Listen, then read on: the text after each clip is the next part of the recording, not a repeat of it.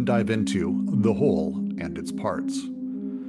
In desiring machines, everything functions at the same time, but amid hiatuses and ruptures, breakdowns and failures, stalling and short circuits, distances and fragmentations, within a sum that never succeeds in bringing its various parts together so as to form a whole.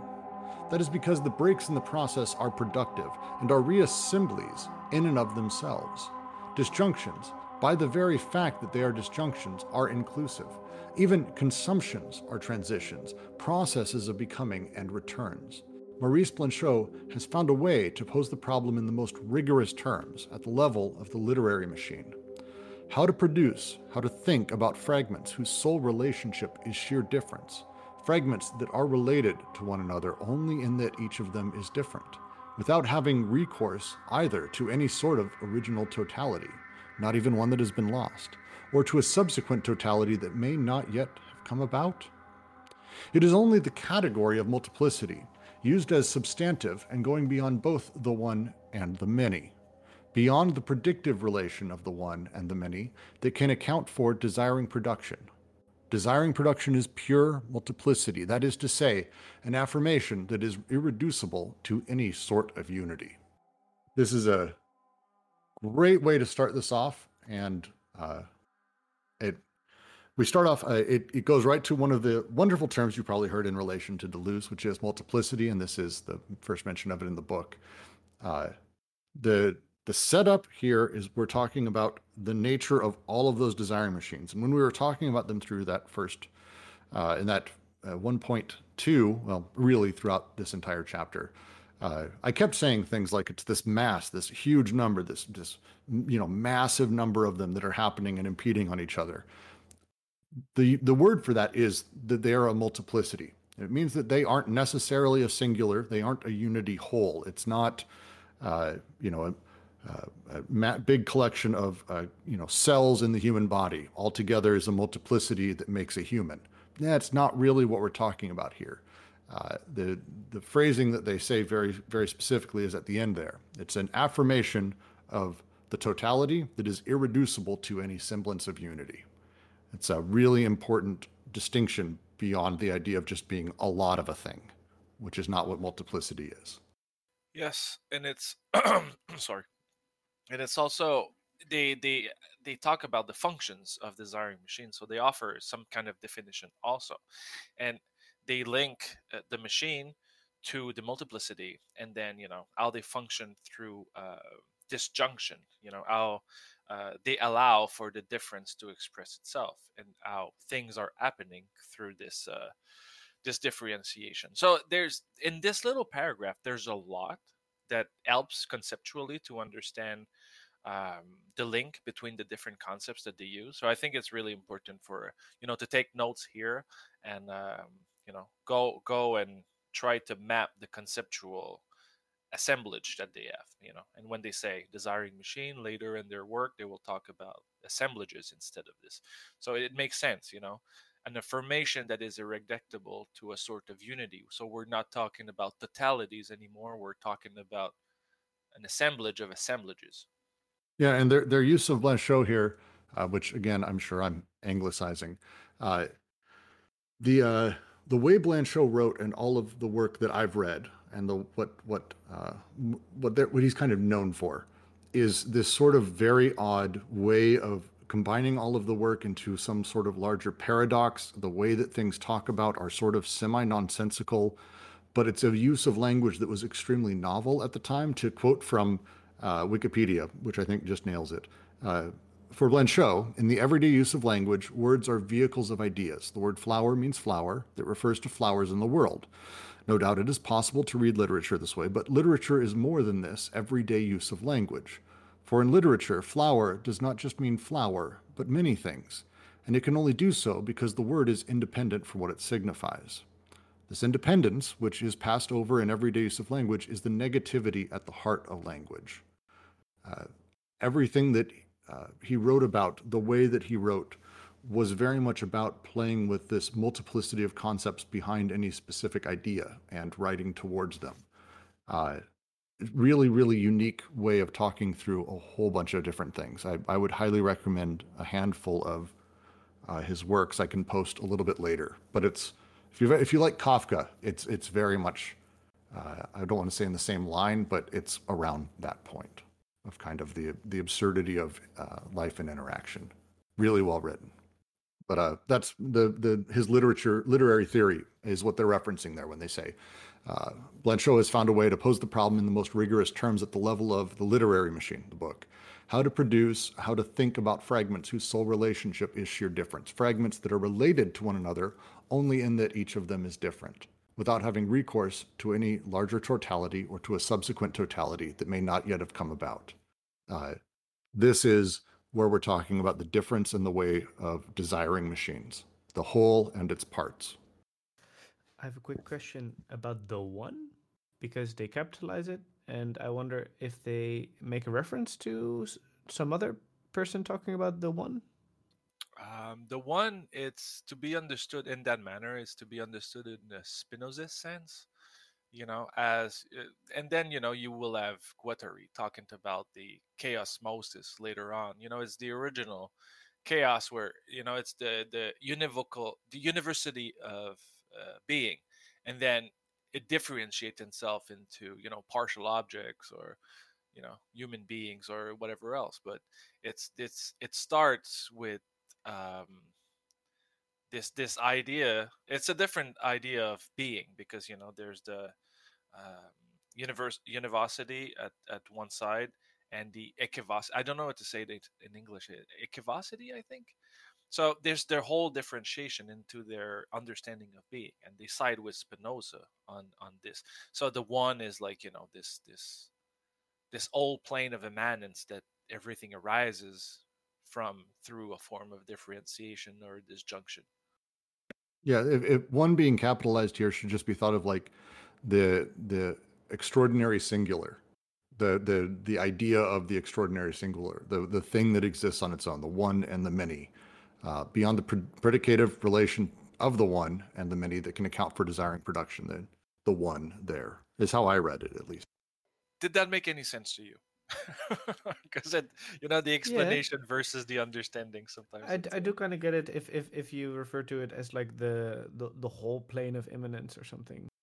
And the other part here that's important is is the first sentence because as we get through this and as if you if you joined us yesterday and you were hearing us talk about the breaks in desiring machines, the flows, the problems, the way that they were broken and fucked up, uh, that's what they start with. They're like, look, in desiring machines, everything functions at the same time. There are hiatuses, there are ruptures, there's breaks, there's times when it stops and starts, it stalls, short circuits. Uh, and all of that, all the breaks are ultimately still productive there is no moment that's like, oh, this broke, therefore everything stops and becomes, you know, it's like, no, th- this is continuously a positive process, even with those breaks and those issues. Uh, so it's a, again, them re- restating sort of the nature of this productive machinic unconscious. Uh, and then they, they restate something, you know, when they uh, they talk about the fragments of uh, of the text on the phenomenology of Maurice Blanchot, and uh, there's no totality prior, and there's no totality after. So it it's it's it's an attempt to actually move out of the structuralist idea that you know this all totalities are producing the real or the real is producing those totalities we're always into desiring machine and assemblages so it's always open systems uh, that cannot be reduced to a specific identity because they are processual and they're always happening. So it's it's a really different way of understanding, you know, reality and the world uh, and re- replacing those forms of totality. We're not talking about like society anymore. You know, we're talking about like a processual um, set of machine that produces a society as a metastable entity but it's always changing you know it's never we can we can snapshot it but it's you know the snapshot never represent what it is really because it's ultimately always a process of becoming to that end i will continue the next paragraph we live today in the age of partial objects bricks that have been shattered to bits and leftovers We no longer believe in the myth of the existence of fragments that, like pieces of an antique sto- statue, are merely waiting for the last one to be turned up so that they may all be glued back together to create a unity that is precisely the same as the original unity. We no longer believe in a primordial totality that once existed or in a final totality that awaits us at some future date. We no longer believe in the dull gray outlines of a dreary, colorless dialectic of evolution aimed at forming a harmonious whole out of heterogeneous bits by rounding off their rough edges. We believe only in totalities that are peripheral. And if we discover such a totality alongside various separate parts, it is a whole of these particular parts, but does not totali- totalize them. It is a unity of all of these particular parts, but does not unify them. Rather, it is added to them as a new part fabricated separately. So they ideologically they state uh, more clearly what we just talked about. You know, they affirm it. You know, we no longer believe. You know, it's it's not like it. They take a stance here. So I think it's important to understand that the stance that they take to uh, read the rest of their uh, their writings because it, it, gives a it gives a tonality, it gives a tone to, uh, and uh, you know, it, it, it opens the way for what's going to come into this book. Yeah, and it's uh, there's a handful of uh, slight condemnations of some other philosophical theories that were sort of flying around and continue to uh, that they kind of take on very quickly here. Again, uh, like Roger said, this this paragraph is about them sort of putting their stake in the ground, saying, "This is what we're not this is not how things work. We're going in a different direction. And this is where they start breaking off of that sort of uh, ongoing classic, I would say, even Hegelian dialectic concept that the left has constantly been in. That's that's where I was adding, and it's it's Hegel, and on one side, you know, on the the the idea of like thesis, the antithesis, and the synthesis, and like how history is like following this linear kind of progression towards you know a more I would say like perfect kind of form, but also it's the um, it, we're into the post-war you know era. So basically, after the post-war, you get like like people like Francis Fukuyama said, like you know, the, the was the last man, and you know, the last chapter of history because everything will become democratic and nothing will move from this. And I think that they were they were understanding that this was not the case that this old idea of progress and you know human rights and and and all that thing that was going on with like you know the glorious years of capitalist production of the 70s and like 60s 70s uh, that they were hiding something else you know? So this all linearity and you know there was a lot of like evolutionary thesis within social sciences uh, uh, I think they were criticizing this, saying that you know it, it doesn't it it's not going that way. It's, it's going to be a little bit different, and uh, so yeah, they're taking another stance to see history also evolve. Yeah, and that that last line, uh, Frogtown asks, is the last line generalizing primordial and final totalities, or is it talking about something new? Uh, it's to me how I read it is that it's talking about how uh, we view totalities now and how actually they they begin to talk about this march forward instead of saying that oh no it's not we're moving not towards some evolutionary point where everything is grand and in harmony but instead as totalities are introduced and created which seems to be the case uh, it's it's not so much that oh we have this larger overall totality but it's that we integrate that into sort of this unity and like a sedimentary layer on top of all the other parts that are sort of waiting um, it's it's a new part fabricated separately that is introduced and added to the giant aluminum foil ball that is all the bullshit we deal with, but it's not, you know, towards some larger thing. At least that's how I read that last sentence. Yeah, and this is going to, you know, I'm going outside of the text for just one second. Uh, Ian Buchanan just put out uh, a book called Assemblage Methods, Methodologies lately. And he was identifying um, uh, the perspective that Delanda has about assemblages. You know, assemblages is desiring machine. It's just being reconceptualized a little bit later on in their writing, um, and this this phrase I can see now where why people are you know seeing assemblages as something that you can add parts and retract parts, and that's the old criticism that Ian Buchanan was having of saying that this is not what Deleuze and Guattari said in the first place. But I see because of hints like this in the text and that's how I worked uh, on cities also because I've, I've taken this idea and now I see that you know because of this criticism that I'm a little bit wrong and that's why I'm pointing it out right now. So it can lead you into understanding that desiring machine you know it's something it's like an assemblage that keeps connecting and you know making bigger assemblages. Uh, it makes sense but you know there's going to be uh, the, the the conceptualization of their work is going to be a little bit different later on so I just wanted to point this Yep. out Awesome. Um, I'm going to continue to the next paragraph. Uh, it's a little bit longer.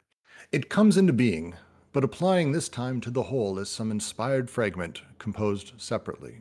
So Proust writes of the unity of Balzac's creation through his remark, though his remark is also an apt description of his own au revoir. In the literary machine that Proust's In Search of Lost Time constitutes, we are struck by the fact that all the parts are produced as asymmetrical sections, paths that suddenly come to an end, hermetically sealed boxes, non communicating vessels, watertight compartments, in which there are gaps even between the things that are contiguous, gaps that are affirmations, pieces of puzzle belonging not to any one puzzle, but to many pieces, assembled by forcing them into certain into a certain place where they may or may not belong, their unmatched edges violently bent out of shape, forcibly made to fit together, to interlock, with a number of pieces always left over. It is a schizoid work par excellence. It is almost as though the author's guilt, his confessions of guilt, are merely a sort of joke. In Kleinian terms, it might be said that the depressive position is only a cover up for a more deeply rooted schizoid attitude. For the rigors of the law are only an apparent expression of the protest of the one, whereas their real object is the absolution of fragmented universes, in which the law never unites anything in a single whole, but on the contrary measures and maps out the divergences, the dispersions, the exploding into fragments of something that is innocent precisely because its source is madness. This is why Proust's work the apparent theme of guilt is tightly interwoven with a completely different theme, totally contradicting it. The plant like innocence that results from the total compartmentalization of the sexes, both in Charlus' encounters and in Albertine's slumber, where flowers blossom in profusion and the utter innocence of madness is revealed, whether it be the patent madness of Charlus or the supposed madness of Albertine. And uh, anyone, I again make fun of how I pronounce anything in French. Perfectly fine. It's the way it works. Uh, it's how, how, how do you say au revoir? Is it au- oeuvre It's Oh. oeuvre. Yeah. uh, whatever? God damn French words. Sorry, I'm American. We barely do American. Um, so, uh, if you haven't read In Search of Lost Time, uh, this paragraph will be a difficult one. the the the challenge with uh, In Search of Lost Time when you're reading it is that uh, I mean it's again uh, now something that is more commonly done. The idea of the threads of stories that seemingly end and don't intertwine intertwine directly, but uh, have some sort of uh, way that you as the viewer are able to put them together is essentially why In Search of Lost Time is extraordinary to read. Uh, it is a larger sum of a lot of stories that aren't necessarily stories you could point out and say, well, this is how this connects to that. This is the hero's journey in Star Wars, and here's how everything relates back to this main thread. Really difficult to do that with In Search of Lost Time in a meaningful way. It's a lot of disjointed stories that, albeit that being the case, absolutely works as a whole. And it's difficult to describe why. Um, I'm going to avoid talking too much down this road because I just finished.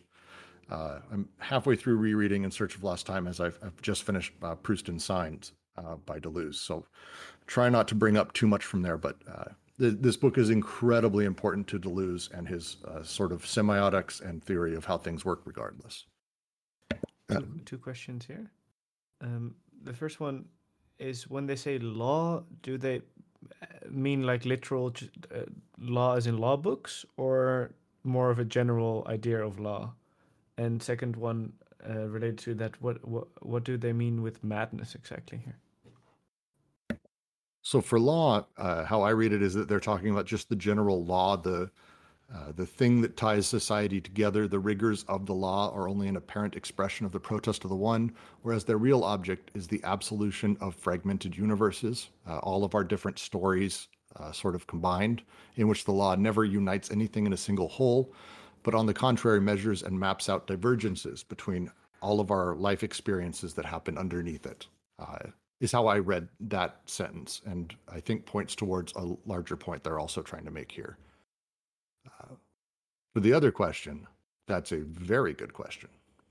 Well, if, if I was pushed into an answer, uh, I would say when they talk about madness here, they're talking about it in terms of, uh, again, from In Search of Lost Time and how uh, such things are sort of discussed. They don't necessarily mean, you know, true mental illness or anything like that, but that there is uh, rather than coming from a place of totality, which is what is assumed by the law and by authority figures in in all of this in this book and by many others in literature.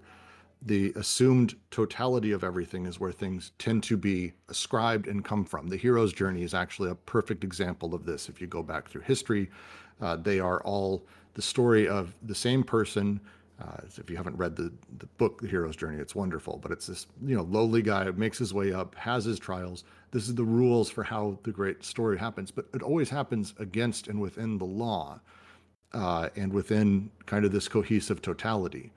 His discussion here is uh, the the the reality is the desires, the the exploded fragments of things the divergences, the dispersions, the differences between us that the law is pretending or acts like it is controlling and uniting are all scattered from madness. And I think they're speaking more uh, from a poetic standpoint in the sense of that comes from this place of total chaos. Their desiring machines, again, have no goal. They don't know totality. They don't even know whole objects.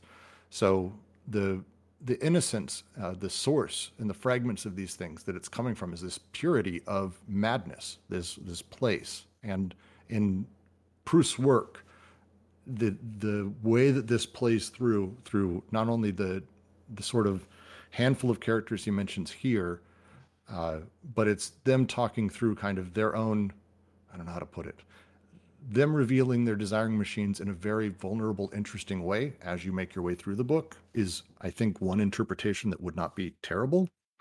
Uh, and so it's their irregard, uh, their step aside from the law and their way of not really giving a shit about it because they're dealing with the patent madness of, of Charlus. I, again, sorry, I'm pr- pronouncing things the way I do. Um, and uh, Albertine's sort of supposed madness in slumber, which I don't want to get too much into the story of all of this, but uh, their madness here is not madness like oh we need to put them in a home and they're they're fucking losing their shit and they need to be on meds, uh, sort of, but much more in the uh, inability for them to deal with what would be considered the way that life ought to be, the law, if that makes sense. So they're specifically using using it subversive again, like they use other conditions as well. I, I, think so.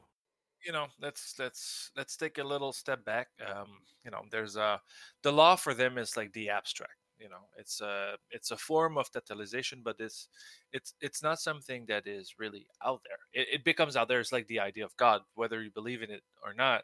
Uh, the moment somebody believes in it, God comes into the play because you know it it it, it has an effect. So the law has this effect, but it's the abstract, moralizing kind of overcoding that is being done there but i don't know i don't think they think they talk about it into uh, anti-oedipus but it's about the idea of jurisprudence.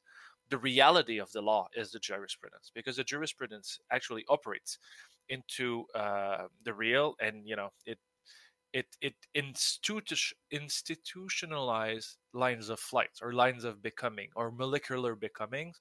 It crystallized them into uh, what becomes the law after. So like there's always those two levels. So there's the, the molar level and the molecular but the the law would be at the more molar level the, the jurisprudence would be more at the molecular. So that's why they make this distinction. I don't think it's clear in the text at this moment but they do it elsewhere so. And and again the the characters that he's discussing um when he talks about madness he's talking about and it's it's hard for me to say because it's I, i'm trying to be I don't know how to talk about these things. Uh, in, the madness they talk about is like lesbianism, obsessive love, uh, sex, and kind of overindulgence of things. There's a the the characters and the people that kind of interact and how they sort of interplay when they talk about madness they're talking about a, a versus the law versus the expected norms of society not versus uh, like what we would say is like in the dsm like some psychological conditions so it's a little bit more of a subversive way but their their play here is towards that but if we take the dsm as a cultural or you know civil civilizational index of mental illnesses it maps what is considered to be the normal and the pathological. The normal is being the molar, and the pathological is the becoming that is still not coded or, you know, doesn't find a place within society. So it, it could still make sense in that manner. Uh, I'm going to go ahead and continue because it continues about Proust. Uh, hence, Proust maintained that the whole itself is a product, produced as nothing more than a part alongside other parts, which it neither unifies nor totalizes, even though it though it has an effect on these other parts simply because it establishes aberrant paths of communication between non-communicating vessels, transverse unities between elements that retain all their differences within their own particular boundaries. Thus, in the trip on the train in In Search of Lost Time, there is never a totality of what is seen nor a unity of the points of view, except along the traversal that the frantic passenger traces from one window to the other in order to draw together, in order to reweave intermittent and opposite fragments. This drawing together, this reweaving, what Joyce called re-embodying, the body without organs is produced as a whole, but in its own particular place within the process of production, alongside the parts that it neither unifies nor totalizes. And when it operates on them, when it turns back upon them, say Robert sur, I'm not even going to try, it brings about transverse communications transfinite summarizations, polyvocal and transcursive inscriptions on its own surface, on which the functional breaks of partial objects are continually intersected by breaks in the signifying chains and breaks affected by a subject that uses them as reference points in order to locate itself.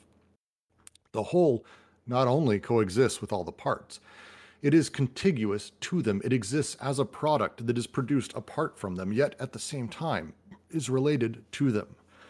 Geneticists have noted that the same phenomenon in the particular language of their science. Quote, Amino acids are assimilated individually into the cell and then are arranged in the proper sequence by a mechanism analogous to a template onto which the distinctive side chain of each acid keys into its proper position. End quote.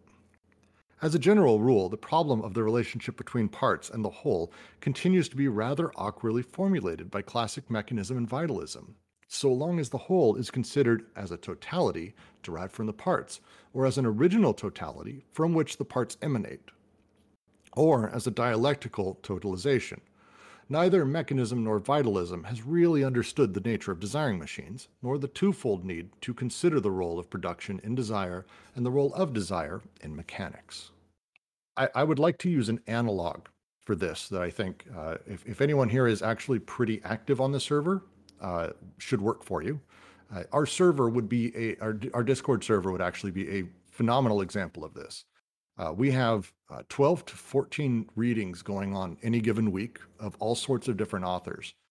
Uh, they happen, people move between them, but there's not the same person leading them. They're quite unique. They're all different readings. We have even Heidegger on a server with Deleuze, which is not normal, uh, I would say. Uh, we have some really interesting sort of science readings, other stuff. Now, each one of these in itself is a part. Let's talk about it like that. At the same time, the server existing and containing all of these things, consider it a part that informs the fact that these other parts are part of it. But it's not that this is all now one giant server that has come together. It's not really how we function as a server. In fact, it's not how most servers that have this complex of a layout function. In fact, they're actually a giant grouping of parts but the the whole the thing that they are called is also another part that informs those parts. Uh, this is what they're talking about also with in search of lost time. The stories themselves are not something that if you read them all separately out of context you would not relate them in your head. Uh, I, I, believe almost at all. It, i mean they're in france. You'd be like oh it's all books about paris or something. But like as far as like the themes or the stories you absolutely wouldn't do that. However by placing all of these books uh, these writings inside of a series of books, calling them a thing, and then putting them inside of this whole, it's actually informed and given this. Uh, I, I, believe it's more of like uh, the Deleuze and Guattari may call it a diagrammatic quality. Uh, the totality informs that there is something between them, and now we can start putting something there. But it's not so much that they are a whole, it's that the whole also is a set of parts alongside the other parts. This was my attempt to explain it. Yeah, I think it makes sense. And if we can add to this, you know, there was no genetic code to this server when we started it. It was just a bunch of people, you know, kind of like finding themselves alone at the beginning of the pandemic and we decided to do a reading together. But there was no genetic code that, you know, the server evolved from. It was more like a, you know, genealogy of like different branching, something working, something not. And there's no destination to this server. It's an ongoing process that keeps producing. It produces its part, it produces it, its reproduction condition, but we it's only true time you know maybe like, like five years somebody will get interested into the server and there's the risk of like essentializing an intent or e- essentializing a moment in time to see the server the server as something planned and really taught of which is not it's being taught as we go.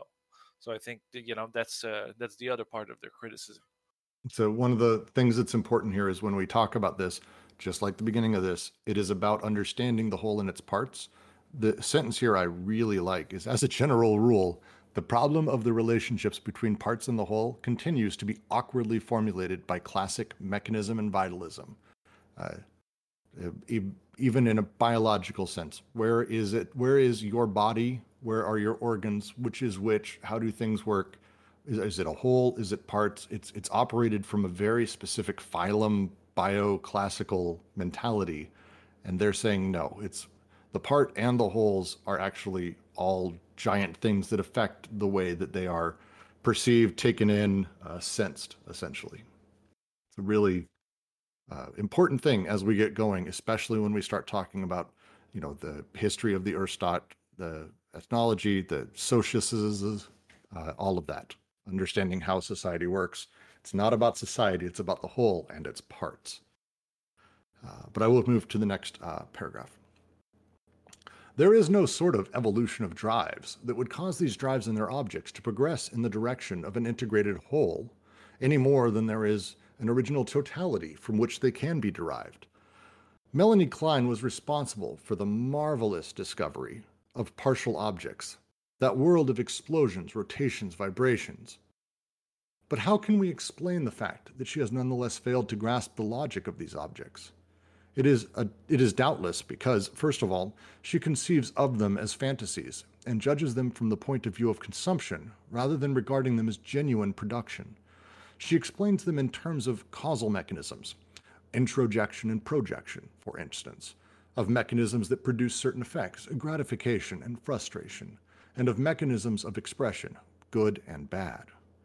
An approach that forces her to adopt an idealist conception of the partial object. She does not relate these partial objects to a real process of production, of the sort carried out by desiring machines, for instance, in the second place, she cannot rid herself of the notion that schizoparanoid partial objects are related to a whole, either to an original whole that has existed earlier in the primary phase, or to a whole that will eventually appear in a final depressive stage, the complete object. Partial objects hence appear to her to be derived from global persons. Not only are they destined to play a role in totalities aimed at integrating the ego, the object, and drives later in life, but they also constitute the original type of object relation between the ego, the mother, and the father. And in the final analysis, that is where the crux of the matter lies. Partial objects unquestionably have a sufficient charge in and of themselves to blow up all of Oedipus and totally demolish its ridiculous claim to represent the unconscious, to triangulate the unconscious, to encompass the entire production of desire. The question that thus arises here is not at all that of the relative importance of what might be called the pre-Oedipal in relation to Oedipus itself, since pre-Oedipal still has a developmental or structural relationship to Oedipus. The question, rather, is that of the absolutely anoedipal nature of the production of desire. But because Melanie Klein insists on considering desire from the point of view of the whole, of global persons and of complete objects, and also perhaps because she is eager to avoid any sort of contretemp. What is that word? My PDF has contretemps. Is that a thing? Real quick, I'm sorry to stop. Does anyone want to translate for me? Because that's weird that they left that word in here. Literally, it means against time, but uh, you know, that's where Interesting. translation ends. Because like- she is a. Go ahead, Raj. Well, something you know easy in music. You know, uh, it's like a counter time in music when you play. Uh, going against the flow. Fair enough. Um, because she is eager to avoid any sort of uh, uh, uh, going again with the psycho with the International Psychoanalytic Association that bears above the door the inscription, "Let no one enter here who does not believe in Oedipus." She does not make use of partial objects to shatter the iron collar of Oedipus. On the contrary, she uses them, or makes a pretense of using them, to water Oedipus down, miniaturize it, to find it everywhere, and to extend the very earliest years of life. That's a hell of a critique of Melanie Klein. She she won't push against the people she belongs to because they absolutely demand that you know and believe in Oedipus. So that's a thank you, uh. Great uh, going against the flow of the psychoanalytic institution. So here they take on uh, a handful of points that we can actually get through fairly quickly, despite this seeming like a pretty complicated uh, thing. Uh, the the first point that they make is uh, she does understand the concept of partial objects, or like, look, the, these these evolutions have started to be made. The problem is that partial objects are seen essentially as having been predetermined either from where they came from or what they will be. Where all partial objects came from in her book is essentially from Mommy Daddy Me, and where they're all going is onto global persons as well. Uh, not Mommy Daddy Me directly, but that these partial objects will be laid upon the president, the law, my boss, my girlfriend, my son, uh, the tree outdoor, I don't know, all kinds of shit. So the issue is not so much the uh, the misidentification of partial objects, but that it doesn't understand that actually they they don't derive from some larger idea that they come from desiring machines purely. Uh, that they're they're not caused these partial objects aren't caused by a thing these are just the way desiring objects exist and how they desiring uh, machines exist and how they interact is how i read the first one Sorry, I was on to something else. Sorry. not a problem uh, if anyone disagrees jump in if anyone has uh, other thoughts that's how i read that first one that it's we can't start by saying good or bad. This is gratification or frustration. This is every time we talk to someone and someone says uh, we talk about desiring machines early on you'll remember a lot of people said hey so what is that thing that's recorded? We were even having this conversation today. What is the sign? Is it good bad? What is what is the consummation the consumption? And it's like it's not these effects that are produced. It's not gratification or frustration. It's not good or bad. It's not all of these things that are created in that process. It's a sense of some of these things but it's not either or and it's it's really not directly causal and mechanisms of direct expression themselves that it's these partial objects that they exist sort of as signs Remke has a good question. Uh, what is meant with schizoparanoid partial object as opposed to just saying schizoid partial object or just partial object? That's a really great question. It's also the only time the word schizoparanoid is used in the entire book. So that becomes trouble.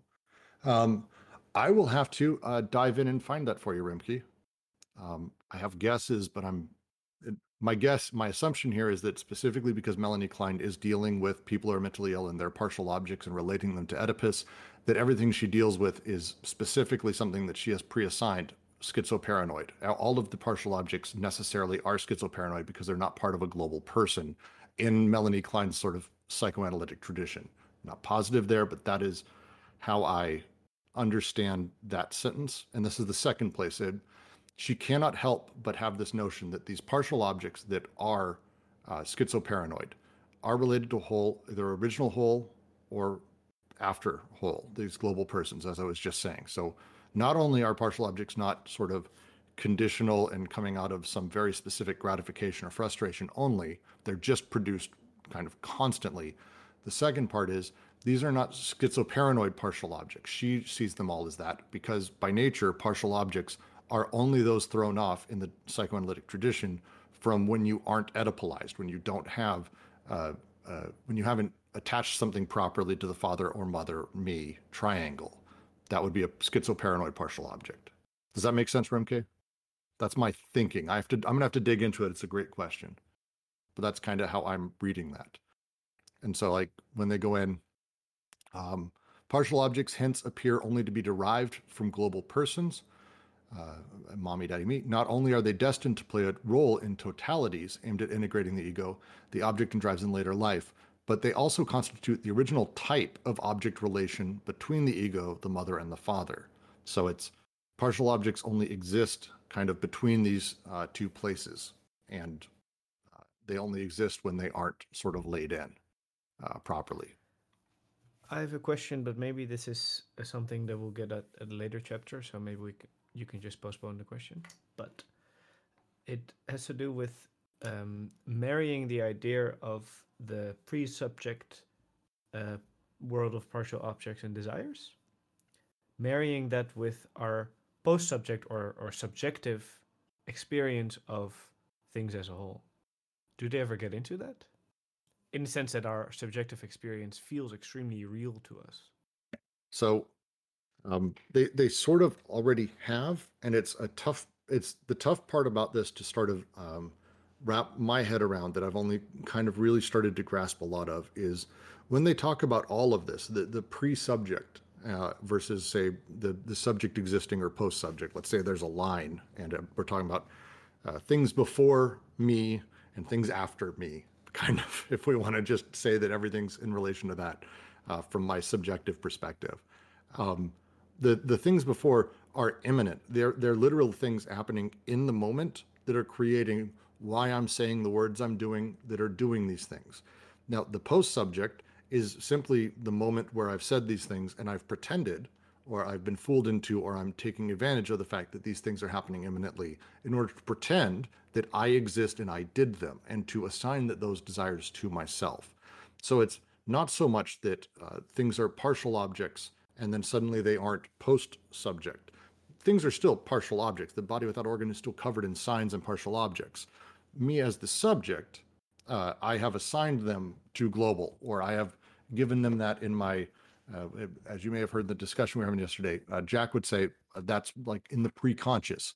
Uh, these sort of interests and things begin to form, and in those moments, I have my investments, my molar investments, my global conceptions, and things like that that also have a lot of issues. But that it's not so much that at any point they get transformed from partial objects to not. Everything is partial objects, everything is desiring machines.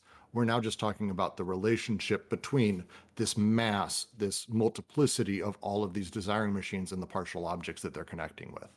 So at, at any point, if I were to say, uh, my hand is a bunch of partial objects connecting with my keyboard, I've totalized them by saying my hand and keyboard, but at no point is that any way the reality. There's still a million desiring machines and partial objects that are interacting and doing those things. These are the words I'm using to describe those things, which seems to totalize it. But those desiring machines are nonetheless still there. They aren't totalized.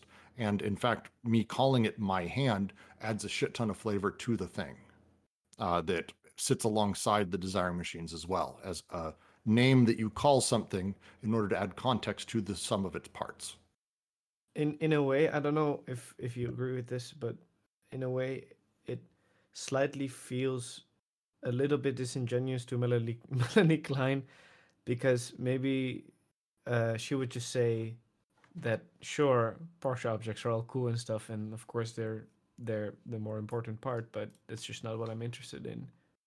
In a sense that you can still genuinely um, research uh, the post subject global objects as something worth looking into, right? Well, so, so the answer would be yes, you can. The the challenge is where you think that these partial objects come from. And Melanie Klein and psychoanalytic sort of theory in general places them as having an impetus that already shapes them. Uh, pre-Oedipal is a very specific structure, as they say, that is wholly in relationship to the Oedipal. There is no other option there. Uh, desiring machines or partial objects don't come from anything else. Uh, and that's, I think, their big critique there is saying, look, if you say you're looking at partial objects, that's great. The problem is you're saying that they are partial objects in relation to mommy, daddy, me originally, and that they need to become mommy, daddy, me at some point.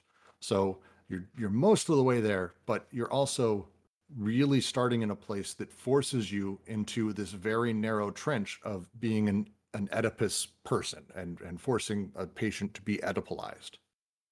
Um, and as as Ben says, the global objects uh, as a thing are the totality they're saying doesn't actually exist as a thing that it is another part of all of the parts but it is not actually a thing and that's the the other part that they say as a critique when they go to mother father daddy mommy me that those are global objects those are full totalities that simply do not exist they absolutely don't and they are uh, i would think they later would go on to say that there's some kind of delirium and they're the cause of a whole shitload of problems that generate social repression and then psychic repression from that. Yeah, Melanie Klein's uh, object relations is like completely Oedipal. Yeah, she's she's super Oedipal. So like, uh, yeah, PT. It's actually a really good point to bring up. Where Melanie Klein, they mentioned her earlier. I don't know if we've gone deep, and we we did a, a reading of her uh, early in the service history. Um, she's not kind of Oedipalized. This isn't like Lacan where it's like, hey, sort of I'm going to play with the phallus and I'm kind of dancing. It's like, no, this is she's this is her thing, and uh, they're I mean they're they're kind of dig at her at the very end here is like, hey, there's actually a good chance she doesn't really like want to go this direction, but she kind of has to because that's the nature of her business, her her livelihood, her social structures, and all those things that encourage it as well. If we choose the example of the analyst least prone to see everything in terms of Oedipus, we do so only in order to demonstrate what a forcing was necessary for her to make Oedipus the sole measure of desiring production. They're referring to Melanie Klein here. And naturally, this is all the more true in the case of run of the mill practitioners who no longer have the slightest notion of what the psychoanalytic movement is all about. It is no longer a question of suggestion, but of sheer terrorism. Melanie Klein herself writes the first time Dick came to me, he manifested no sort of effect when his nurse handed him over to me. When I showed him the toys I had put ready, he looked at them without the faintest interest. I took a big train and put it beside a smaller one and called them Daddy Train and Dick Train. Thereupon he picked up the train I called Dick and made it roll to the window and said, Station. I explained. The station is Mummy. Dick is going into Mummy. He left the train, ran into the space between the outer and inner doors of the room, shutting himself in, saying, Dark, and ran out again directly. He went through this performance several times. I explained to him, It is dark inside Mummy. Dick is inside Dark Mummy. Meantime, he picked up the train again, but soon ran back into the space between the doors. While I was saying that he was going into Dark Mummy, he said twice in a questioning way, Nurse? As his analysis progressed, Dick had also discovered the wash basin as symbolizing the mother's body, and he displayed an extraordinary dread of being wetted with water. Say that it's Oedipus or you'll get a slap in the face. The psychoanalyst no longer says to the patient, Tell me a little bit about your desiring machines, won't you? Instead, he screams, Answer daddy mommy when I speak to you. Even Melanie Klein. So the entire process of desiring production is trampled underfoot and reduced to, Sir Robert Sir, parental images, laid out step by step in accordance with supposed pre-Oedipal stages, totalized in Oedipus, and the logic of partial objects is thereby reduced to nothing.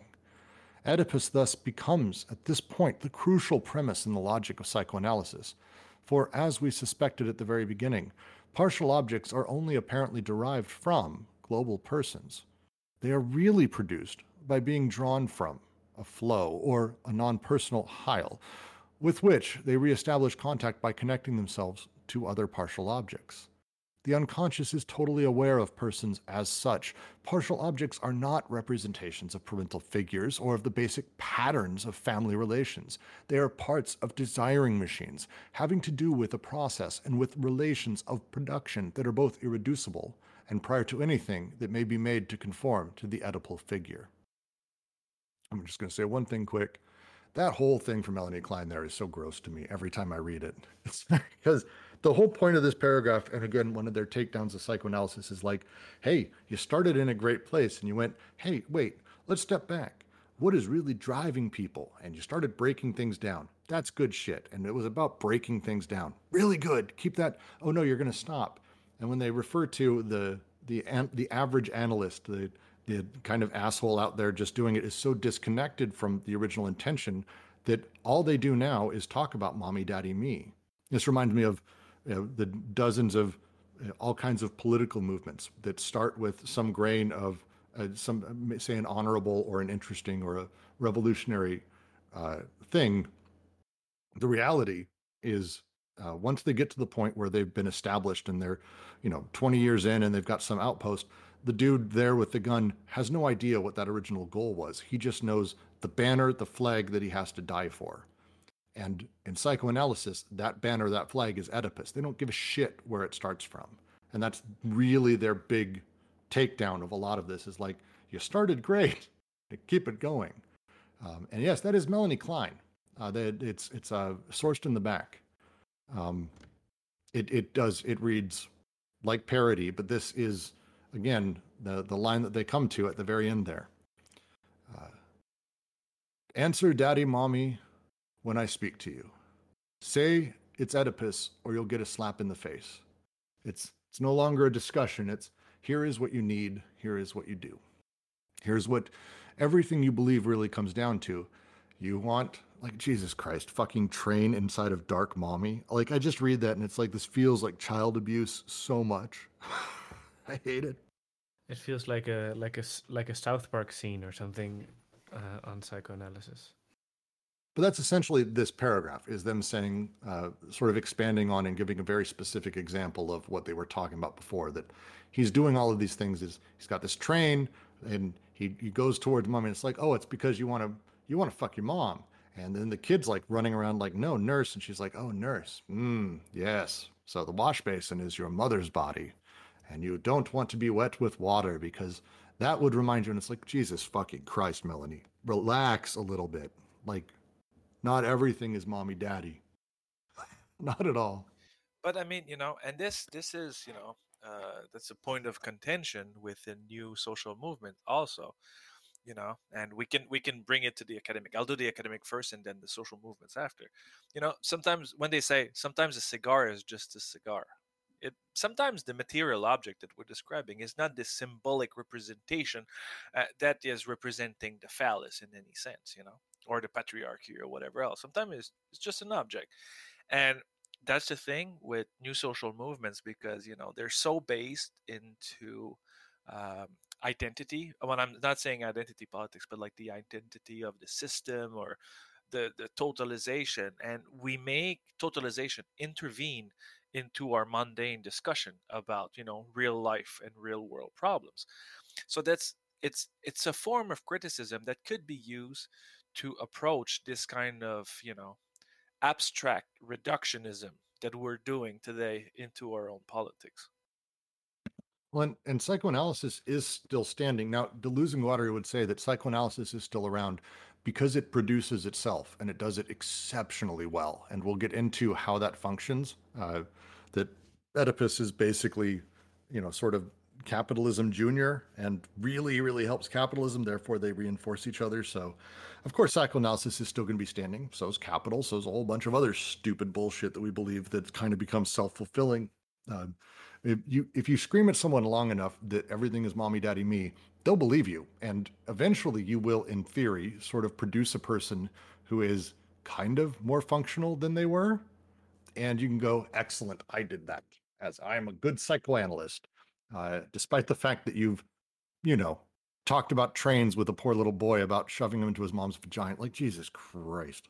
Um, so it's a, yeah, no, shit's still around. It's a it's a weird world. Uh, but I think there's also just two ways of, of looking at things in that sense, right? You can also look at things not to justify their existence, but to, let's say, um, make perceptions on things that are there. And in that sense, psychoanalysis still, I hate to say, but works in a way. Also, when it comes to, for example, um, art analysis, because it, I mean, to to to my own personal discuss it discuss it works to describe things that you see, if that makes Oh, sense. oh no, for sure. And well, it's it that, that's the thing. It's the it's a coding, you know. It's some it it overcodes reality to actually make equations between symbols. And then you can work on those equations because you know if we say oh you know you you have this this desire as a lack or you know you can take the, the Deleuzian perspective you know oh this desire is a surplus and you're just trying to make to express it into this new uh, desire like this new assemblage or blah blah blah and but like this this type of codification is not the real. It's it's something that we use to work because we cannot work on the reality of the process. We can use on the symbolic aspect most of the time. So it's really comfortable to be having this kind of explanations.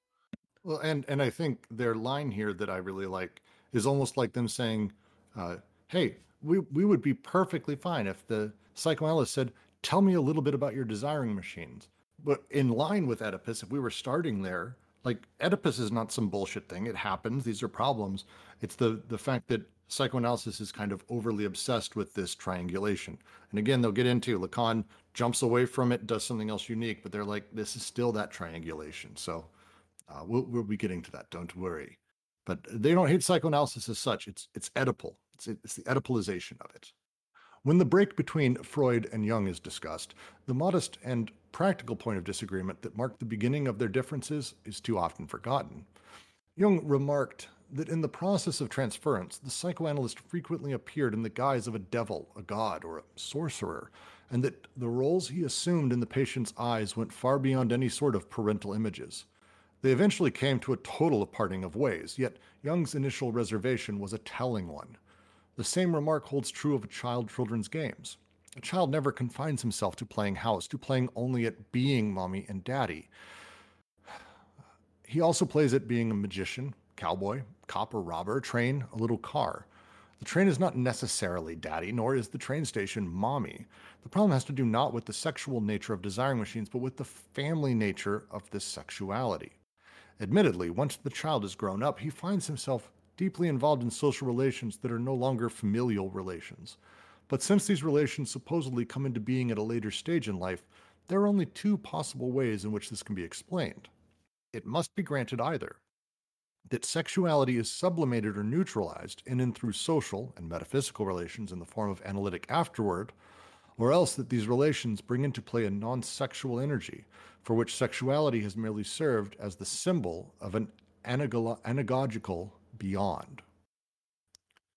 Uh, this one, I'm going to hope Ken or Roger is. Oh, did Ken leave? Ken left. Roger, Ben. oh my god i need to say something smart i don't know uh, We, we, if- uh, we lost our freaking our fucking Jungian left like right before this paragraph. God damn it!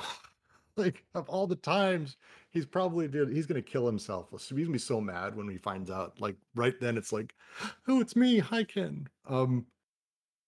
Uh, on on Carl Jung, I cannot really say anything because this is not my field. But when they say uh, this relation supposedly come into being at the later stage in life, so uh, this this Oedipalized um, familial uh, relation, you know, they're being essentialized, you know, and then everything that happens later in life needs to be the expression of those um, essential, like sexual tensions or pulsions or whatever else. And then uh, into psychoanalysis it, they cannot be understood as um, they will be understood as something outside of sexuality because the model sexualizes everything. And and now you're left with like you know something that is happening and oh you know we uh we understood that this in terms of sexuality but it was not really. So this overcodification of the psychoanalytic uh, model is creating this this this code for reality and with the moment you know it doesn't find um, the, the reality doesn't find a place they say oh well it's outside of the code so maybe it was a mistake to actually do this or they will try to overcode what doesn't um, fall within the previous code i don't know if that Right. makes sense Yeah, no, and, and I want to, uh, Ben has a very good point. We're going to continue right to the next paragraph. I do want to say this is not them saying this is our conclusion. This is them giving Like, here is how absurd an Oedipalization is. It, either one of these two things must be true if you believe in it, and they're they don't. Uh, let's continue to the next paragraph. It was their disagreement on this particular point that eventually made the break between Freud and Jung irreconcilable. Yet at the same time, the two of them continued to share the belief that the libido cannot invest a social or metaphysical field without some sort of mediation. This is not the case, however. Let us consider a child at play, or a child crawling about, exploring various rooms of the house he lives in. He looks intently at an electrical outlet, moves his body about like a machine, uses one of his legs as though it was an oar, goes into the kitchen, into the study, runs toy cars back and forth. It's obvious his parents are present all this time. The child would have nothing were it not for them. But that is not the real matter at issue. The matter at issue is to find out whether everything he touches is experienced as a representative of his parents. Ever since birth, his crib, his mother's breast, her nipple, his bowel movements are desiring machines connected to parts of his body. It seems to us self contradictory to maintain, on the one hand, that the child lives among partial objects, and that on the other hand, he conceives of these partial objects as being his parents, or even different parts of his parents' bodies. Strictly speaking, it is not true that a baby experiences his mother's breast as a separate part of her body. It exists, rather, as a part of a desiring machine connected to the baby's mouth and is experienced as an object providing a non personal flow of milk, be it copious or scant. A desiring machine and a partial object do not represent anything. A partial object is not representative, even though it admittedly serves as a basis of relations and as a means of assigning agents a place, and a function. But these agents are not persons any more than these relations are intersubjective. They are relations of production as such, and agents of production and anti production. Ray Bradbury demonstrates this very well when he describes the nursery as a place where desiring production and group fantasy occur as a place where the only connection is that between partial objects and agents.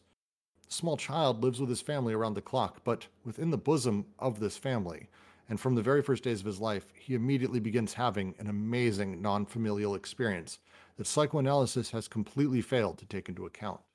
Lindner's painting attracts our attention once again.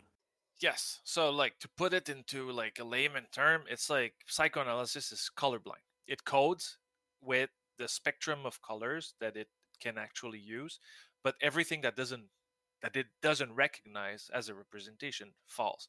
So basically, you know, it works at the symbolic level. It analyzes the symbols and the relation between symbols, but it cannot take account of the processes, the material processes that happen underneath and that compose the real. So the real machines of production are completely uh, invisible to psychoanalysis. Yes, and uh, the one of the things I love about this paragraph is uh you know they're they're saying that we're going to be looking back at Lindner's painting. I, I posted it in the chat. Uh, it's it's a really striking piece. Uh, he, he's an unfortunate looking kid, I guess I would say. Bostgerd. I don't know repulsive. He's unfortunate. It's unfortunate. Uh, it's a hell of a body proportion, those hands especially. But uh, what what he's got here is uh, a unique way of looking at how a child plays and from his perspective and the way he's seeing the world is out of whack, out of sorts, uh, machines, toys that we don't grasp and we don't get it because we can't. Uh, we have conceptualized and, and, gathered so many things over the course of our life, it's impossible to see it from the position of a kid and especially a young child. But like he says in here, the idea that, uh, you know, the, the baby does anything and goes, yes, this is like father, is on its face fairly absurd uh, and kind of just across the board. And instead, that life is a continuous, you know, desiring machines connecting to partial objects, and then shitloads of those happening over time. And that's where we start to find the relation of productions within that. Uh, it's a really great paragraph, sort of describing sort of the base level of uh, their semiotics, which I really, really, really like. But uh, it's also really important here because they will be getting into this uh, we need to be talking also about the second thing they talk about, which is the non familial experience that the child is having. Uh, they will get into this all through chapter three so very, very much. Uh, but they'll be talking about alliances versus familial uh, and the way that uh, Oedipus and a lot of psychoanalysis places us is that all of our relations to the world is through family. Starts with family, is all family. Their argument is actually from birth. Sure, there's family around. Like the, the kid, it's not like the kid doesn't deal with his family. That's dumb too. The parents are there. But it's also that he's having non-familial relations very quickly. Uh, he's uh, you know playing with the dog. He's throwing a ball. He's knocking down blocks. Uh, my kid builds blocks, calls them monsters, and kicks them down. It's great, uh, and that is not family related.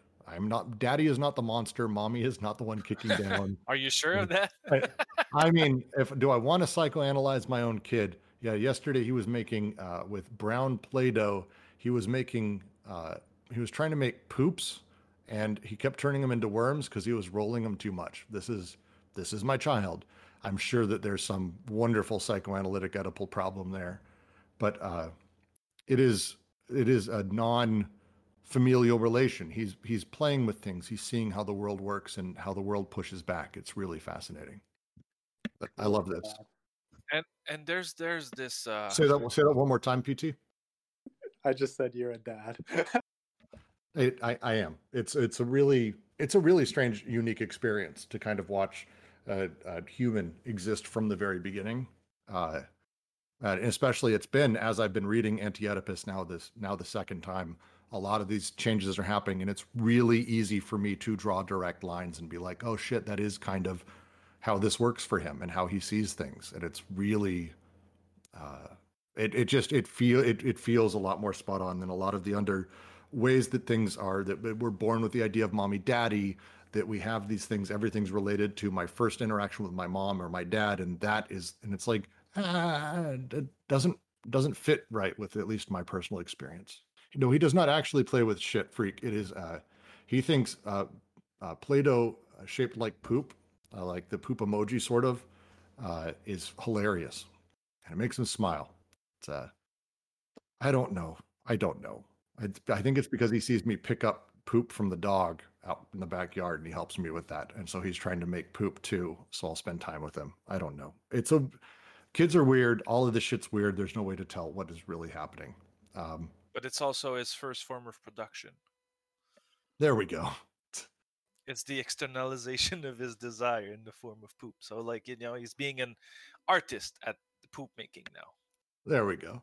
Except So, they keep okay. turning into worms. That's like the problem. yeah yeah but like that's the thing you know and and and in the text it's really important to point that out for people who was going to be like working with Deleuze and Guattari's thought later on or you know just for your comprehension they say at one point a partial object is not representative even though it's admittedly it admittedly serves as a basis of relation and as a means of assigning agents a place and a function so the object is not a representation you know and it's re- not representative. It is what it is and it's there and it function and it does is things.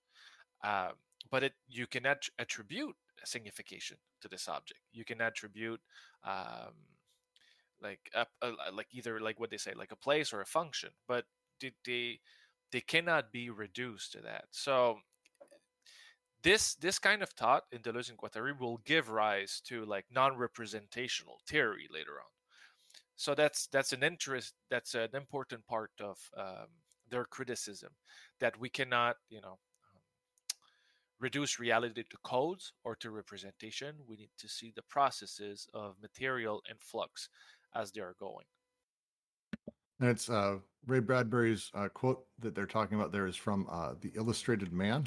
If you haven't read it, uh, phenomenal uh, sort of collection of short stories that also I could say probably is another example of uh, tales that on their own uh, you would not necessarily connect, but thanks to the connection of the whole, they all take on a deeper meaning. Uh, so I'm sure that is part of the reason they did that, for sure. But uh, there's a specific. I'm trying to uh, bring it up. There's a specific one of the children who are playing. I'm trying to remember. Uh, God, I'm gonna have to go back. I'm gonna try to find it because it's there's a bunch of little stories in there. Um, I think it's the first one, which is their sci-fi uh, thing, uh, where they basically are doing these uh, studies on children uh, in a place where any um, any environment that can be imagined or used for the children can be can be generated. Uh, I'm to read. Here we go. Uh, from Wikipedia, uh, parents in a futuristic society worry about their children's mental health when their new virtual reality nursery, which can create any environment the children can imagine, continually projects the African veldt, populated by lions feasting on carcasses. A child, suge- a child psychologist suggests the automated house is not a good place for children's development, nor the parents, and insists they disable the automation and take a vacation to become more self sufficient. Children are not pleased with the decision, but later agree to it. The children then trap their parents in the nursery, where they become prey to the lions. They later have lunch on the veldt with the child psychologist. They then see the lions feasting, but do not recognize what happened. Uh, the the book is very much in, about sort of how uh, children play with their fantasies. It's a really dark story, really solid. Uh, yeah, the veldt. It's a really really good reading, so worth it. Uh, the whole book is illustrated, a wonderful book. Um, all right, I will continue. It is not a question of denying the vital importance of parents or the love attachment of children to their mothers and fathers. It is a question of knowing what the place and the function of parents are within desiring production, rather than doing the opposite and forcing the entire interplay of desiring machines to fit within the restricted code of Oedipus. How does the child first come to define the places and the functions that the parents are going to occupy as special agents closely related to other agents? From the very beginning, Oedipus exists in one form and one form only, open in all directions to a social field, to a field of production directly invested by libido. It would seem obvious that parents indeed make their appearance on the recording surface of desiring production, but this is, in fact, the crux of the entire Oedipal problem. What are the precise forces that cause the Oedipal triangulation to close up? Under what conditions does this triangulation divert desire so that it flows across a surface within a narrow channel that is not a natural conformation of this surface? How does it form a type of inscription for experiences and the workings of mechanisms that extend far beyond it in every direction? It is in this sense, in this sense only, that the child relates the breast as a partial object to the person of his mother and constantly watches the expression on his mother's face.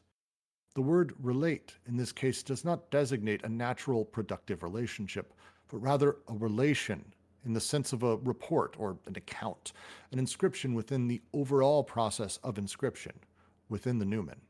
From his very earliest infancy, the child has a wide ranging life of desire, a whole set of non familial relations with the objects and the machines of desire that is not related to the parents from the point of view of immediate production, but that is ascribed to them with either love or hatred, from the point of view of the recording of the process, and in accordance with the very special conditions of this recording, including the effect of these conditions upon the process itself, the feedback. Continues the same critique we've been talking about, a slightly different edge to this, where they say, uh, so if we have these relations from early on, at what point does it become everything?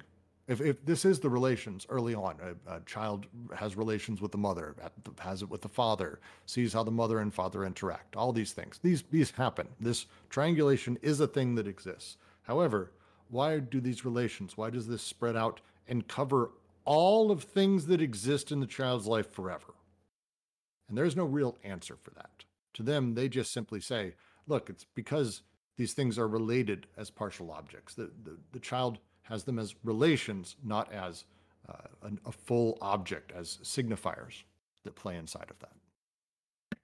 I think this is presents kind of an interesting uh, evolution from his Deleuze specifically has an imp- uh, position he takes up in empiricism and subjectivity that always kind of bothered me. Uh, in his designation between like children and adults, he would kind of say like children hadn't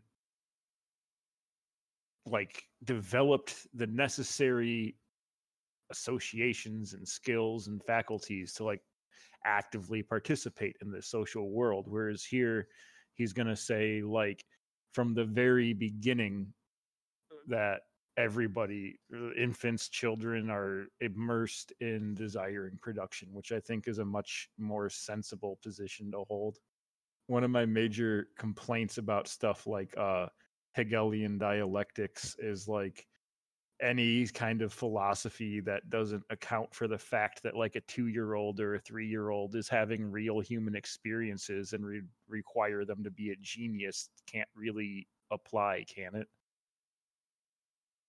Uh, This is uh, one of the uh, one of the many issues I've also had um, because it it tends to have a almost transcendent uh, quality to it, where you're saying, well, everything comes back to Oedipus, and it's like, cool, but how does that start? And it's not just like a child has no understanding of the world except for mommy and daddy until they become of social age, which is the joke they were making before. Like, why does it suddenly become a thing? And it's like, no, it's there's always stuff happening. Like a kid's always experiencing shit.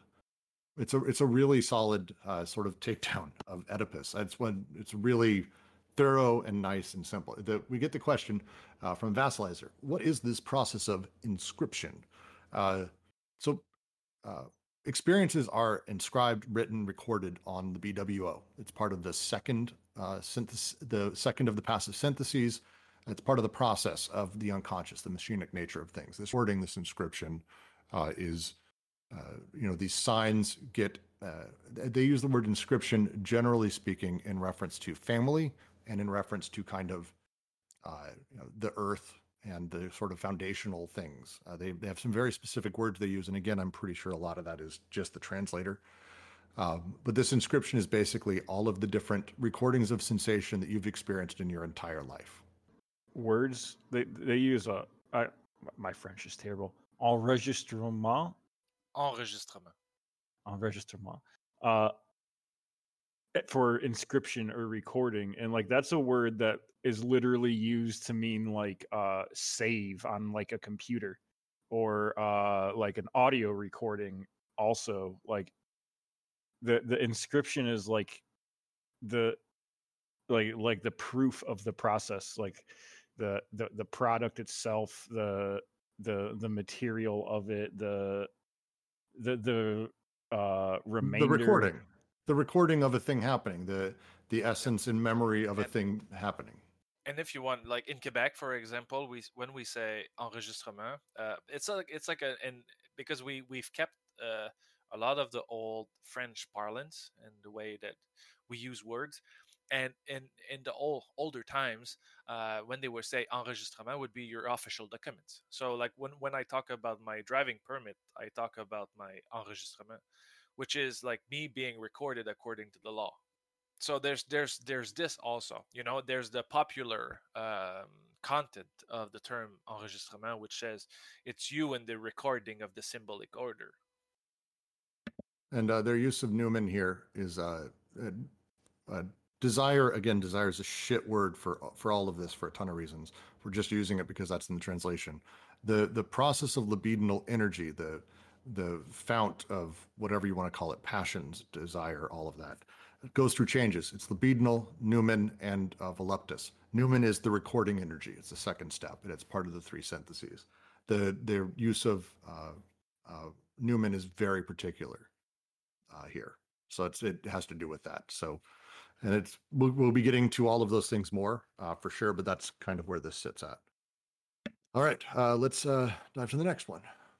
It is amid partial objects and within the non-familial relations of desiring production that the child lives his life and ponders what it means to live, even though the question must be related to his parents, and the only possible tentative answer must be sought in family relations. Quote, I remember that ever since I was eight years old, and even before that, I always wondered who I was, what I was, why I was alive. I remember that at the age of six, on the house on the Boulevard de Blanca, la blancarde in marseille number 29, to be precise, just as I was eating my afternoon snack, a chocolate bar that a certain woman known as my mother gave me, I asked myself what it meant to exist, to be alive, what it meant to be conscious of oneself breathing. Sorry, I really like that. And I remember that I wanted to inhale myself in order to prove that I was alive and to see if I liked being alive. And if so, why? Says uh, Antonin Artaud. That is the crucial point.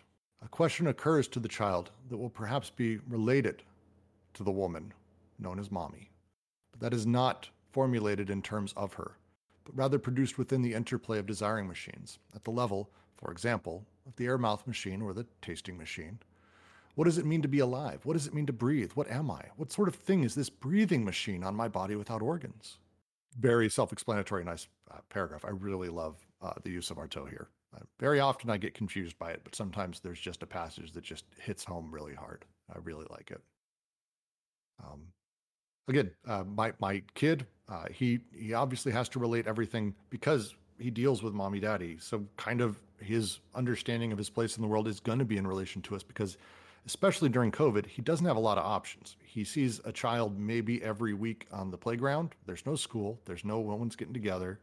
Uh, especially now, he will have a lot of relations that he'll see in terms of, uh, sort of not in terms of mommy and daddy, but like because of my involvement, I'm around. But that's not really why he's doing it or how it works. It's just, you know, the the nature of it. It's related to us. The relations are because we're around and part of that process. Uh, man, COVID's going to fuck kids up. Next paragraph.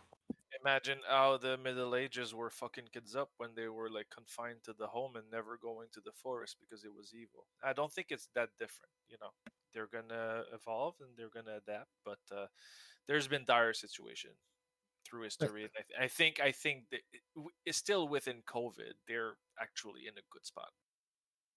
Yeah, it's just uh, it's tough to watch. Uh, he he calls me his best friend, and it's one of those things that when you're a dad is like, uh, you have this moment of like, oh, that's so, oh God, that's the saddest thing I've ever heard.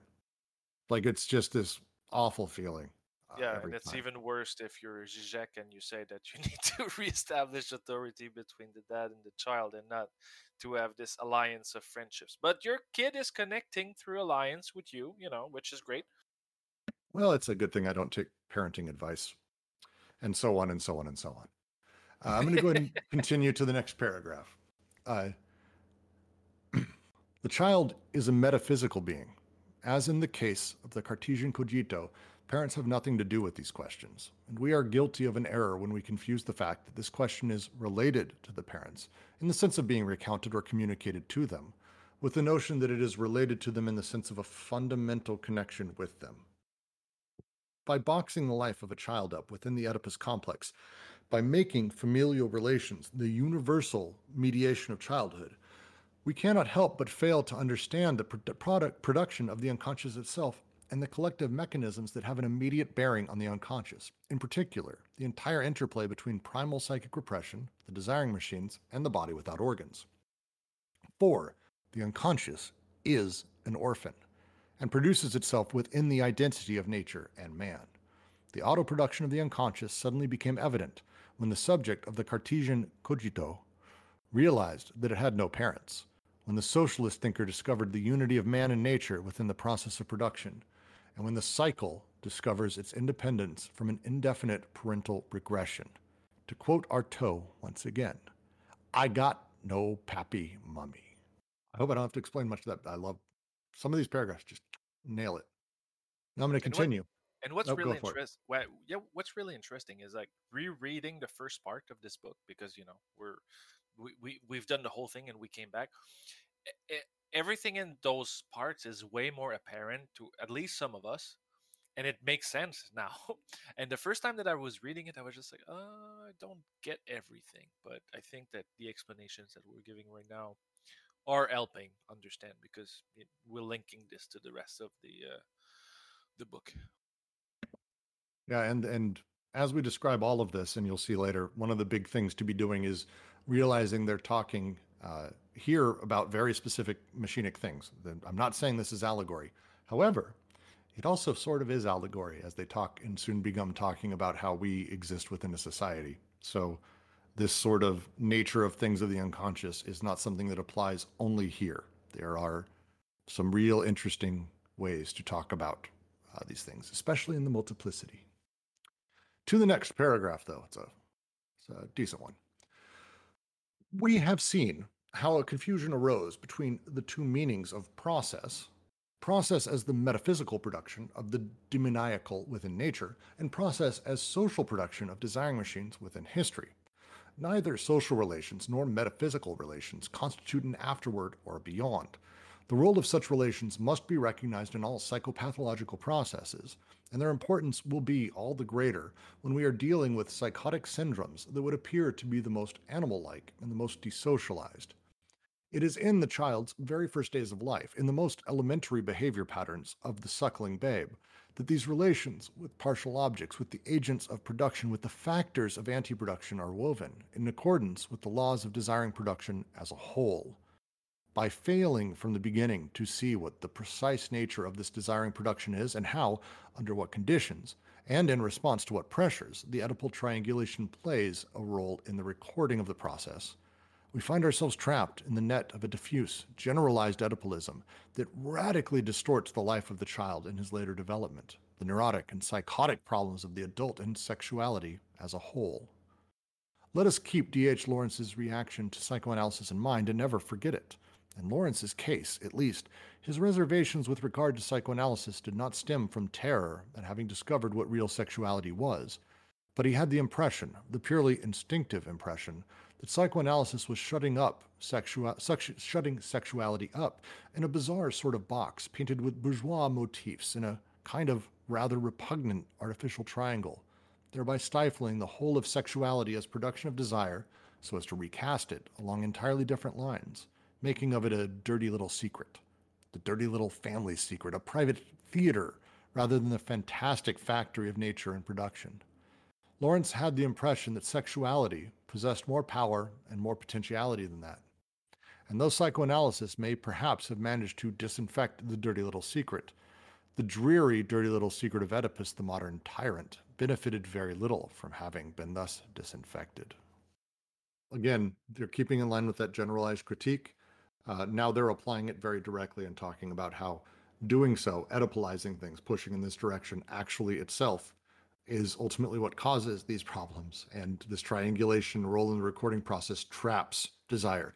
And it, uh, their use of diffuse here, I really like because, again, uh, when we talk about Oedip- Oedipus uh, in common parlance for the last hundred some years, uh, the wording used is very specific and it's acting as if Oedipus is this very concretized, specific thing, when in reality, because it wraps up so many ideas and it's such a large, diffuse concept that is very impossible to grab and is not directly attached to anything, that nature of it is able to trap so much more.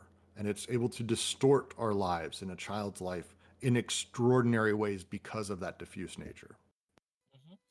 And you know, they say this there's this one little line when they talk about the dirty little secret, the dirty little family secret, the private theater rather than the fantastic factory of nature and production. Nature with the capitalized N and production with the capitalized P. Um, so it comes down to their all ontology. You know, their ontology is nature and production. That is the primordial primordial forces, and you know the to recast this into a familiarism is to um, you know uh, confuse the discourse with those machines that are producing producing the conditions of the discourse and that the discourse is not representing what reality is in its processes. I think just this, if you want to like understand the ontology of Deleuze and Guattari and put it in relation to you know either um, the discourses of capitalism, the discourses of psychoanalysis, um, you you have it all there. And it's this last little bit. I really like the phrasing of it when they say, uh, to basically, I'm going to paraphrase. Uh, you've taken all of the extraordinary things that are happening inside of the unconscious with relations and sexuality, symbolism, semiotics, desires, connections, nature, production, and you're turning it into this dirty little secret, this thing that we're supposed to hide inside of this tiny little dark corner theater that, you know, that exists in. If our unconscious has a back area with curtains, that's the that we're on the other side of that. Like it's this is supposed to be going back there. It's very private, very special, but it's not. There's a there's so much beauty and potentiality, generally speaking, in all of our desires and the way that nature and production work. It's really amazing. And yes, the socialist thinker they name in this is, I believe, it's Marx, because what Marx did is basically start breaking apart society into production and the flows of production, discussing how those work. And I think Deleuze basically saw his work with this as just the logical extension of understanding that, well, if society is all production, why the fuck isn't everything? All right. Uh, I will move to the next paragraph. Uh, I had a Oh, question. go ahead. Kind of. Uh, what what do they mean when they're talking about the uh, production of the demoniacal within nature? They've used that a couple of times throughout chapter one without really elaborating on it. So de- demoniacal is because I, spent some time like diving into this and trying to figure out what it, what this is in reference to, and so there's not a ton. Deleuze does not. This is not a thing that they talk about or or define out. Um, I think it is uh, what we might call animalistic drives, uh, drives with no stop, drives that just continue. The way that uh, they they use it in reference a little bit towards how the body without organs uh, separates us from our base uh, animal instincts because it breaks desiring machines and enables us to connect to more things. Uh, in Deleuze A to Z, when he talks about animals, he uses the term as well. So there's a when they talk about sort of demonic as a thing, uh, it tends to be used kind of in that direction. Um, it's uh, they they refer to demonic animals uh, in in the Oedipal animals, and they talk through that in a thousand plateaus, I believe. Roger, you're in the room. Yeah, I've I've dwelled upon this because there's the demonic and the uh, what's the other word? Um, a daimon, D A E M O N, which is different. And I I remember like looking over this, but like I never found a, an answer. But um, yeah, I don't. I, I I will say I don't know. I don't say this often, but this I. Yeah, so the the first animal is Oedipal, the second is I think Jungian or archetypical, and the third is demonic. Uh, like this is it's a really great question. I don't have an answer at all. It's a really strange usage of the word, and I mean it's even awkward for me to say if you couldn't tell as I was saying it. Like it's like demoniac. it's okay. awful. I'm into I'm into uh, Jean-Sébastien Laberge, which is a master from 2015. It's in French. Uh, I just typed it out, and what they're saying is Deleuze associate the disjunctive synthesis to diabolical, or the dem- demoniac, or to the antichrist at different spots into uh, difference in repetition. So we would need to go into uh, difference in repetition and uh, LS. Which which one is LS? Logic of sense. Logic of sense. Yes, exactly. So they give a. I will put this into. This is the French version. Sorry for. So you have the MA thesis there with the reference. But uh, to go further, you know, we would probably something say something wrong. So I would uh, I would abstain from. Uh, Yeah, we're not. I don't think. I think uh, we're gonna actually talk about this, Ben. We'll come back because that's a really phenomenal question. Uh, they don't use the word. Uh, they use the word demonic one time in all of Logic and Sense. So it's. I don't know what the fuck they're referencing.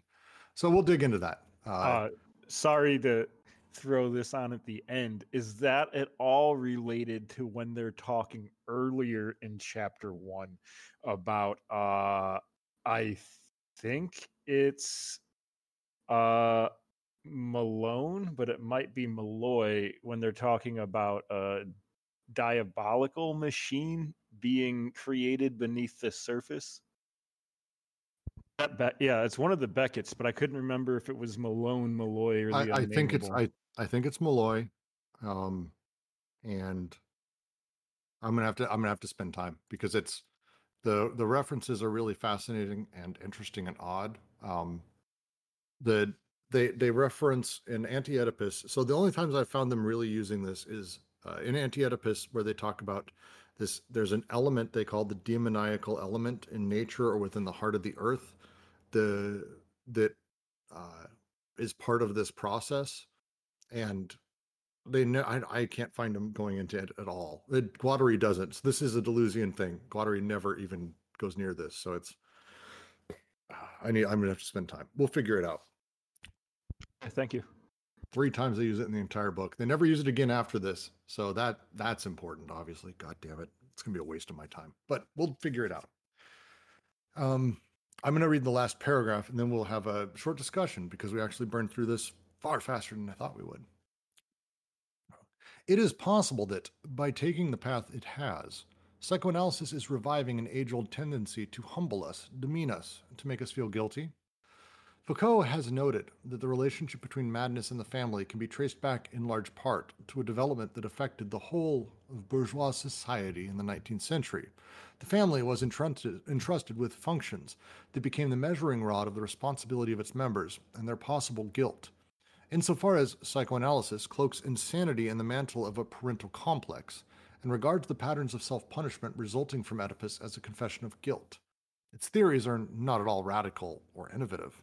On the contrary, it is completing the task begun by 19th century psychology, namely, to develop a moralized, familial discourse of mental pathology, linking madness to the half real, half imaginary dialectic of the family, deciphering within it the unending attempt to murder the father, the dull thud of instincts hammering at the solidity of the family as an institution and at its most archaic symbols.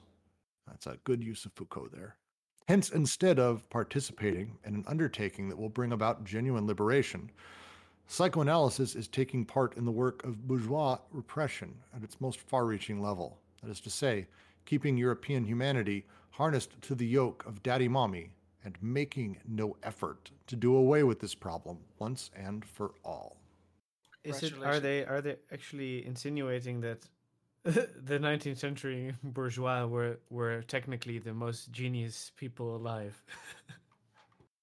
I, I think uh, I, I don't think necessarily they're doing that. I think they're they're referring back to uh, Foucault's Madness, uh, where he does sort of go back in time and talk through how family and madness and the shifting over time that happened, uh, as they quote here, uh, the parental complex that came out of it. I think it's a it's a more mocking tone than necessarily yeah. here. Yeah, and and you know if we can go into the political aspect of it, um, you will see in this book they will they will conflate um, psychoanalysis as an apparatus of the assemblage or desiring machine of capitalism. So basically, you know, it's a domain of political economy of the libidinal energy, uh, which is doing the political economy same as capitalism does. So basically, what they're saying here is that um, psychoanalysis become the little cop of the bourgeois.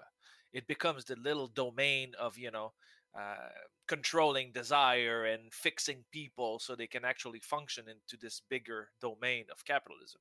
So basically, they're just taking the role of this this capitalist uh, machine into the the, the the the a more carceral and form uh, on the libido or you know on desire. Yeah. But are they insinuating oh sorry. No no, no go no, ahead. no go go. Are they insinuating that the 19th century bourgeois were, were on the verge of of of, of socialist break, break, breakthrough? I mean this no, is how, absurd how, conclusions to take but yeah. No how i read it is uh is uh, I don't want to say the opposite of that because it's it's not really, but it, it to me it, it kind of feels the opposite, where the idealism that Freud absolutely have for that period of development, and I would say, I mean, even modern American conservatives do. The the general when is the best time to have been a family? Well, it's that classic period. Right now, it's the 1950s, but it, you know, back then it was the 1850s, basically. Um, and their lionization and adulation that they have for that entire group, that's like what they're mocking here is like this. Uh, the the quote specifically uh, the family at that time was entrusted with functions that became the measuring rod of the responsibility of its members and their possible guilt. Uh, the way that families began to function at that point, because of the bourgeois nature of things, was not any longer everyone kind of contributed to the household and worked, but instead, uh, as they say, everyone had functions, and the requirement of these functions, because they were primarily social in nature, it's the nature of the bourgeois. Um, the guilt and shittiness and how you did those things and the passive aggressive sort of back and forth psycho bullshit games um, that thing started to exist then and so it's again i'm not a super good foucault reader i've only been yeah, getting into maybe, it thanks to the server okay. i can i can do this um, you know and it's the passage from the reason of the state to the the, the art of the governmentality for you know the, the more liberal um, understanding that passes from you know the arist, uh, aristocrats to the bourgeois. So it's it's a new episteme that is being like implemented there. And so basically you don't have those those those essences given by god or by divinity you know. Now it's function. So basically you're you're entering to into this this this wording and uh, in this world of capitalism that is made outside of the sacral um, nature of you know the king the sovereign and how you're part of this body into this all. Now everything is like crumbling down and being reorganized through the logic of capitalism. So basically even the family is being organized towards this logic instead of like a pre a place of sacrality. So basically, a lot of this psychoanalysis was founded, Freud, for example, on the heels of that as they went, hey, this is starting to break apart. How do we fix it and get it back to this thing we loved? This was so great, basically. Um, and instead of breaking down a whole bunch of things about that, basically they're trying to replicate and get back to that. Uh, and this is, they talk about it a little bit earlier. This is not the analyst who sits there going, tell me about your desiring machines, but it's demanding that you uh, basically uh, ed- be Oedipalized and they don't even know where it all started. It started here. This is kind of them ending that point. Um, I would like to go back to the demonic. In difference in repetition, they say something. I've posted the quote in French, but they say I will I will translate as I go. Uh, they say because it it's it it's about the univocity of being. They say it is not being that is uh, shared according to the exigencies of representation, but all things that are being distributed in it uh, into the univocity of the simple presence of the one. This is my shitty translation. And they will say um, this kind of distribution is demoniac instead of divine. Because of the particularities of demons, it's to operate into the intervals between the fields of actions of gods. Um, it's about jumping over the barriers or the frontiers which obscure obscuresize the properties. Uh, the the chorus of Oedipus will scream, and uh, which demon has jumped higher? Um, yeah.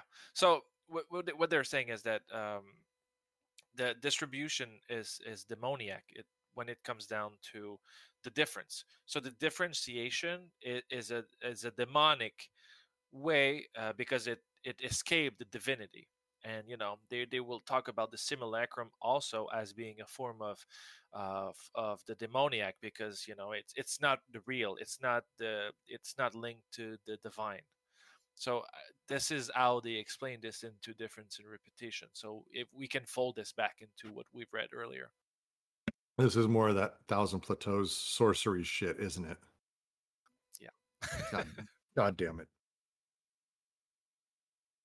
but it makes sense because you know it, it either the there's the equivocity of beings or the uh, univocity of being. It, it's really it, it takes everything into a different manner. So uh difference is something that escapes essences. So basically it's something that needs to be avoided and corrected to actually bring it back to being but into univocity of being differences is working you know it just it just produces the real. So uh, this kind of uh, understanding would be like a more demonic kind of understanding of the world that you know we we grow through differentiation All right. Uh, so, with that wonderful digression into the demoniacal, which will never come up again in the rest of this reading, so I'm glad we got that out of the way. Um, do you have any questions, any thoughts? Anyone, jump in. Now's the time. I, I'm happy to sit here in awkward silence and ruin everyone's time uh, until someone talks. So please, someone should jump in. Good. Maybe nothing. It's a great chapter. Again, um, this the way that this book is written um, i'm seeing it around this time far more clearly is the uh, the first paragraph uh, is the first section is the first chapter is the entire book. Like i don't know how else to describe it but it is recursive into itself. It, it gets the point across uh, and it's uh, we're now we're now at the end of the first section. And everything we've discussed here this is the entire premise of the book this is all of it and then what we're going to do basically next for the next three chapters is break down all of this into its very very specific pieces uh it's a really amazingly written that way. I'm a big fan. All right. Well, yeah, I'm I'm glad that I came back today. That was kind of fun, and that was kind of clear too. You know. It was a really good timing, I will tell you, because uh, it's a uh, uh, this was very helpful. Uh, one thing at some point I want to go back and uh, when we go through and we start talking about some of the translations they have and when they use it. And I didn't want to abuse you too much uh, because you're my French counterpart, but uh, a handful of times they use uh, some terms again inside of this that I really I, I wonder if it's actually what they intended or if it came across. Like I keep saying things like this feels like the translator, uh, and there's a few times where that's the case. Inscription, for example, the different usage of these things. Uh, hyle, which is a thing that is not a thing, like it's not a word people use anymore. It's, It's I had to look it up. Yeah, but it's hylomorphic. It comes down to. Uh, Oh yeah, oh that that word. I use that word all the time. Thank you. Yeah, yeah. It's this. Yeah. It's how, how you pass intent or like you know, uh, abstract forms into the material. Yeah, no, I, I use that word all the time. I was I was playing Dota yesterday and I used it like six times. Totally get it. Didn't understand. Ahem. Yeah. Um, But that's the thing. Uh, on this this chapter, uh, I was just following the English. I didn't look into the French, but I remember that when we did it the first time, there was a lot of discrepancies between the French and the English, and I was pointing them out at the beginning.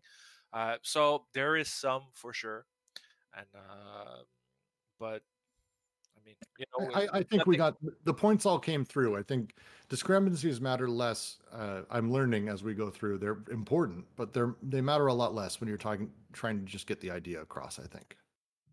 So Oh, to- totally. But if you're really anal about things, uh, they make a clear difference. And sometimes, you know, the French word, it's like, for example, you know, I- I'm not going to go deep in this, but assemblage.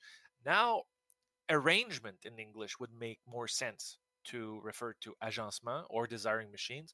So they would be arrangements, not assemblages, because assemblages is making it more like static, but arrangement would be you know this kind of clunky thing that is like falling apart all the time and that makes sense that's really this the french sense of it so the desiring machine it's a little machine but it's a little clunky machine that keeps breaking down making stuff you know losing parts and like picking them back up. It's kind of dirty it's not really working but it's trying you know?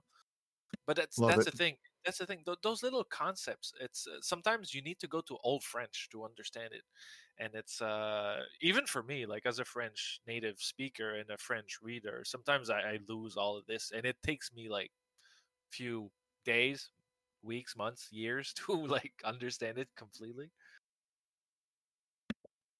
Well, uh, with that though, I'm going to uh, uh, cancel, stop the recording in the stream. Thank all of you for joining us. Uh, we will be continuing next week as we move into chapter two, which is uh, breaking a lot of shit down we've talked about so far. This is uh, it's a good thing you're paying attention because this is where it starts to get crazy. So thank you guys so very much.